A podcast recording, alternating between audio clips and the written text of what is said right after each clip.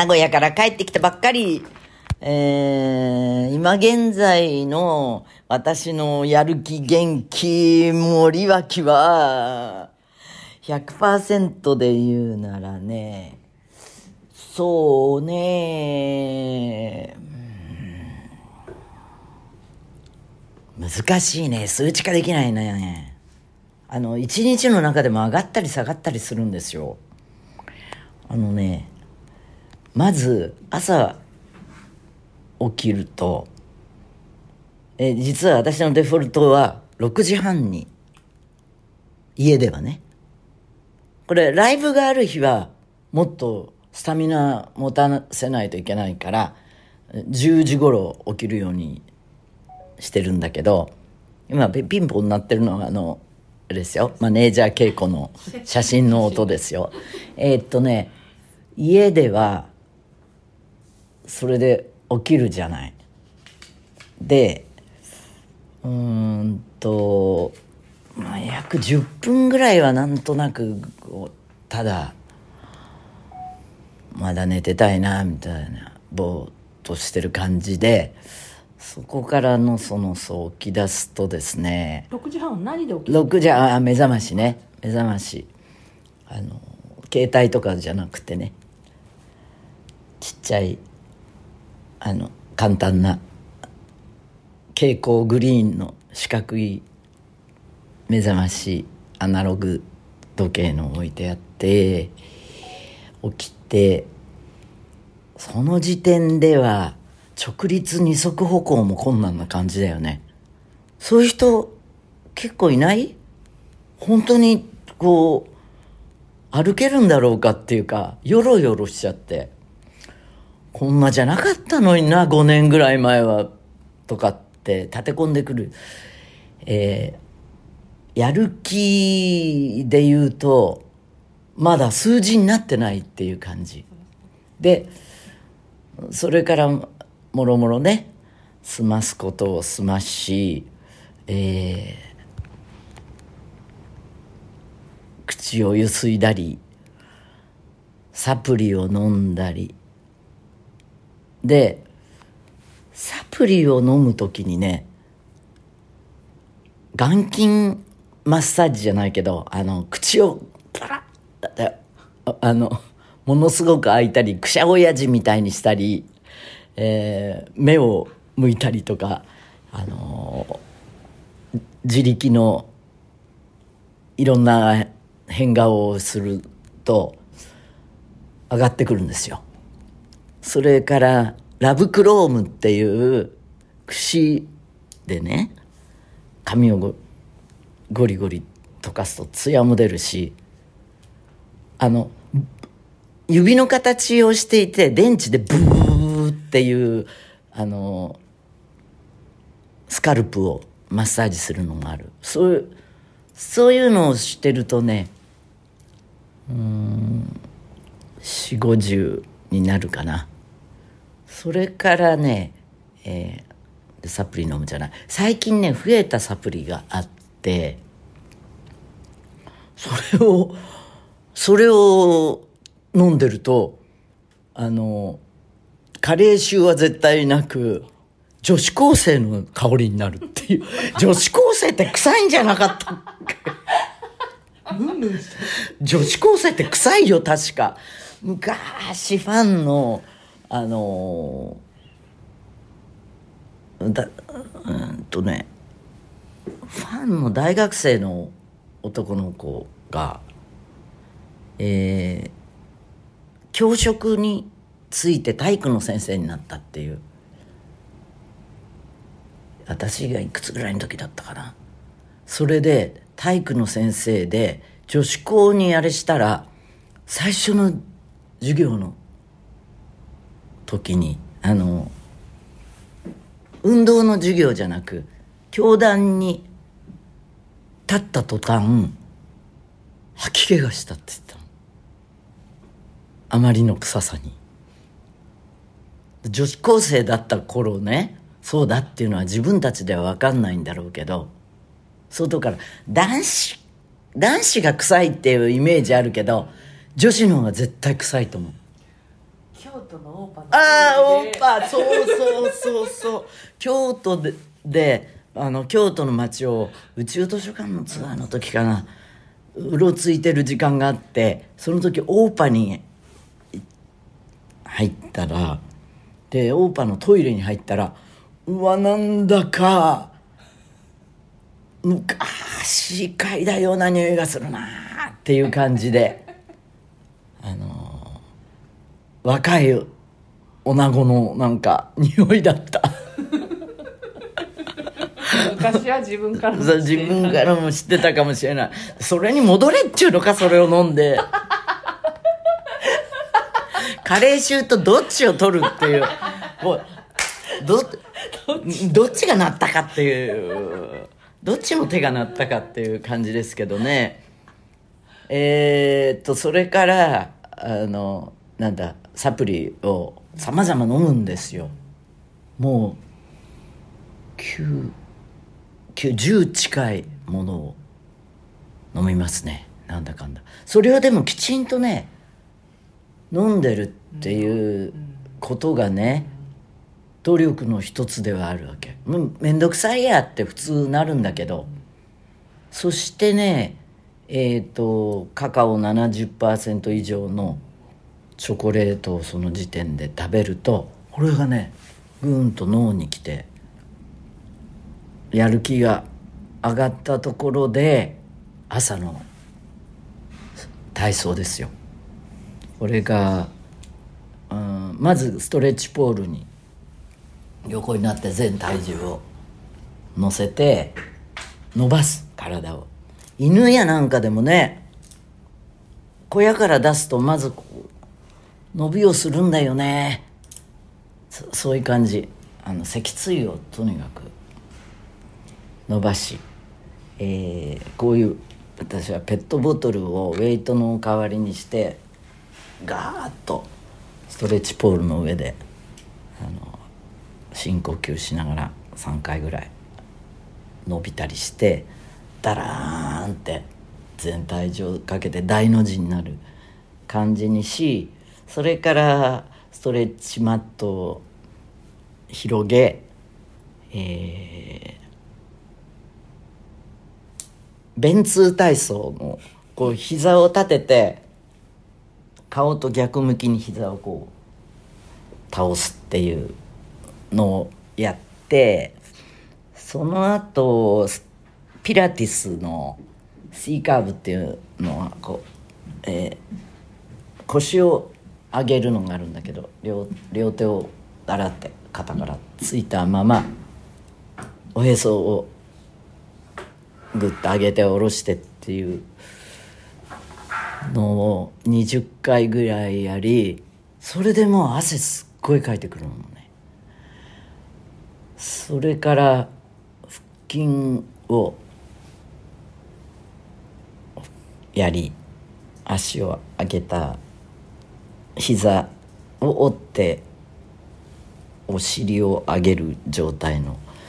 腹筋をやり足を伸ばしてその状態でゆっくり下ろすっていうのをやりそれから筋膜リリース。筋膜リリースをやります。筋膜リリースが約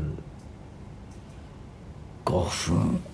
どのぐらいだろうな。その時点でねもう15分ぐらいは経ってるんだけど。もうそのあたり毎日。筋膜リリースをやってからあれなんて言うんだっけなクロスえー手をまあいいや。素人に説明してもね 仕方ない。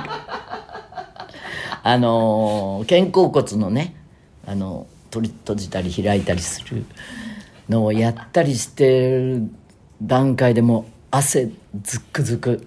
でもあんなに面倒くさいなもう今日はやめちゃおうかなと思っていてもその辺りになってくるとね多分セロトニンが出てきて幸せホルモンよーしみたいな感じになってるんですよ。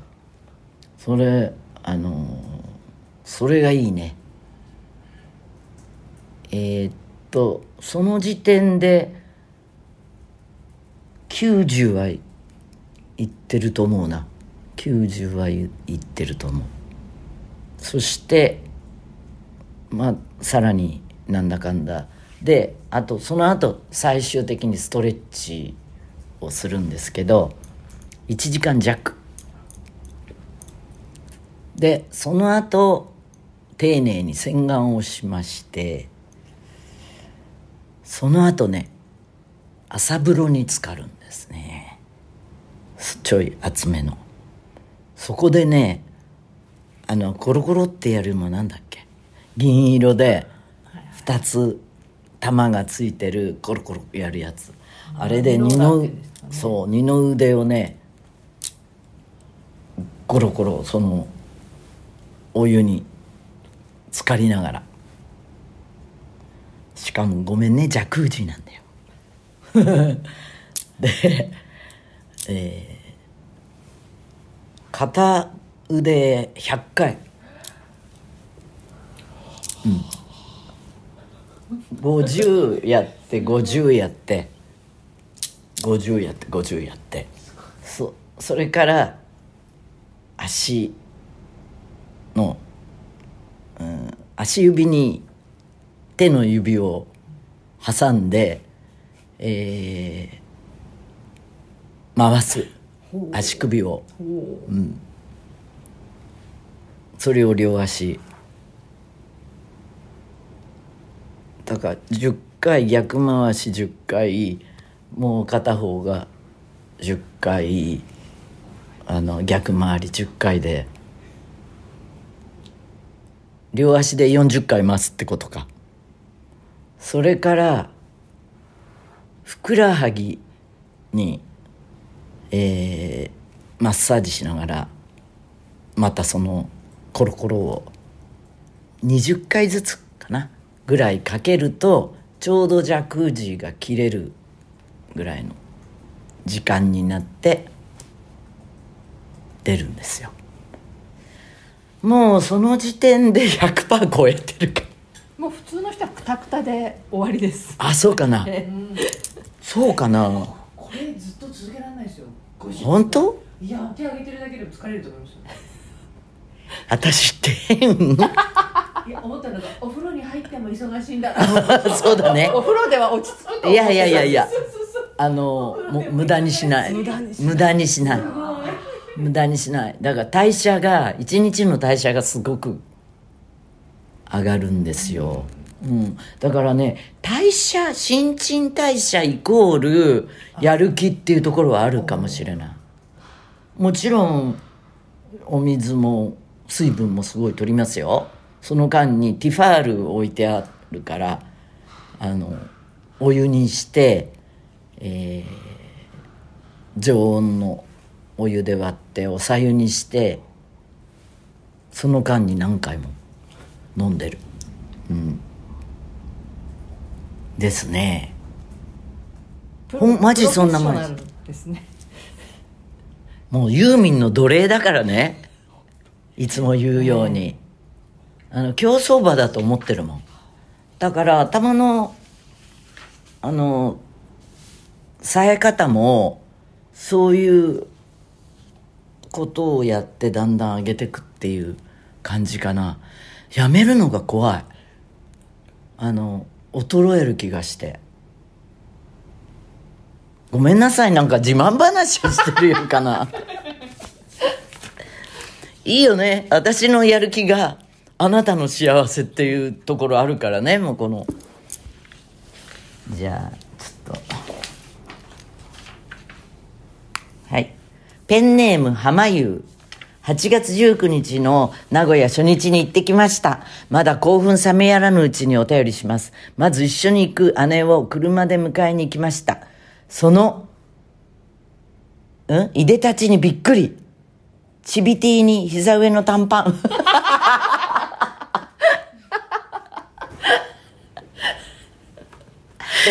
チビティに、チビティってさ、20年前じゃない？流行ったの。30年前。膝上の短パン、素足にサンダル。え何その格好と聞いたら姉は。ユーミンのコンサートだよ。私なんかよりもっと奇抜な人多いでしょう。確かに奇抜そうな人はいるかもしれないけど、奇抜とそれは違うでしょうと思いつつ会場へ。ちなみに、姉はもうすぐ還暦です。そして外資ホールへ着いて席を見つけて、これまたびっくり。解体キングダムで見た場所。船の真ん中の乗り降りする階段の前のところの一番前でした。ユーミンのコンサート歴35年以上ですが、こんな目の前初めて、そして照明が落ちてユーミン登場。お人形のようでした。ノリノリでスタートしたけど、私の視界に隣の姉の姿が入ってしまい、曲が入ってこない。なんと姉の頭は前髪が落ちてこないように、手ぬぐいで縛られていたんです。すごいなあいいね。ジェジェジェジェジェジェっていうのもすごい20年前ぐらいじゃない？そうでもないか。8年ぐらいだよ8年ぐらいか。そう、アマちゃんのような頭です。しかし、ユーミンのステージはそんな姉の存在を忘れるくらい魅力的な曲とダンスと演出に吸い込まれました。いいぞ。没頭している最中、私の推し見つけました。今井正樹さん。かっこいい。スギちゃんのような、袖、袖なしデニム。これね、袖なしじゃなかったの。そいつからかう袖な、盛岡で暑すぎて、あ、そうそう、そこから袖を切ったんです。うん。袖なしデニムから出る二の腕、二頭筋、素敵。あのターバンみたいなのを外して、ハゲてても私はあなたの推しをやめません。笑い。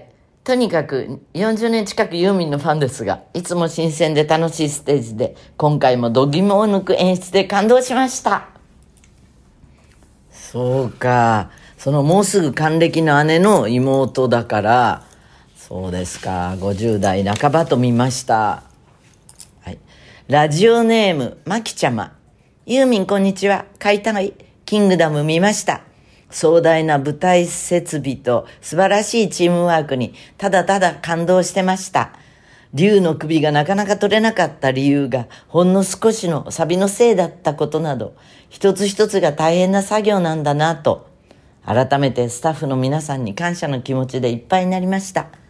中でも食らいついて見入ってしまったのは、ネジタンの皆さんです。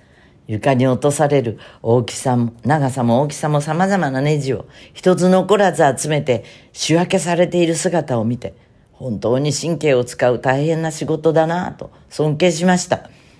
私も知らなかったんですよ。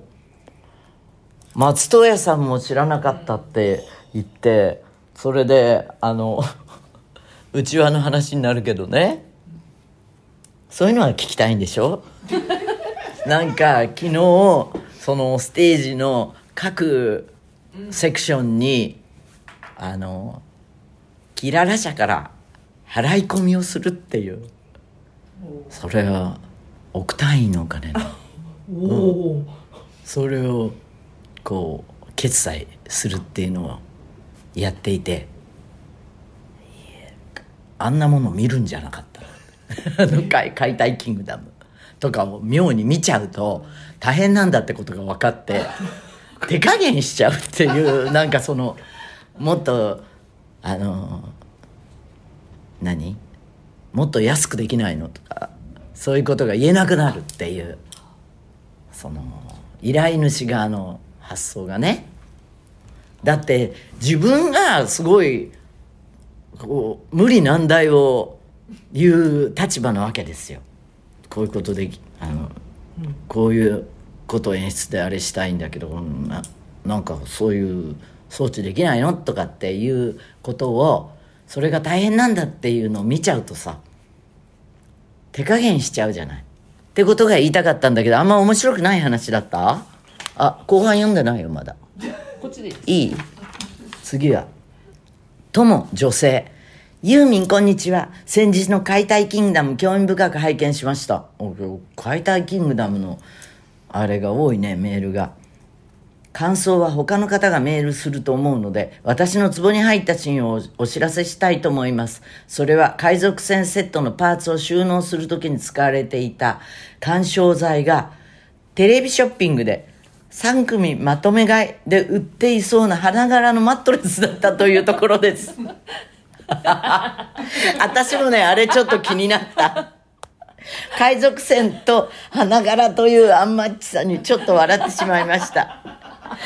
ねえ、そこまでお客さんに見せるとは思ってないしね。程よい厚みと収納時にはきちんと重ねておけることなど適役なんでしょうね。他にも見えないところの工夫があったらちょっとだけ教えてくださいませ。次のライブ、えー、かっこ乗船までイマジネーションを働けさせたいと思います。はい。これも妙に見ない方がイメージがね。でもそのギャップがいいのかな。はい。嘘ラジオはメールが命。残暑厳しい中汗をだらだら流しながら送ってね。内容はお好きにどうぞ。宛先は嘘アットマークユーミン .co.jp ではまた来週。じゃあねー。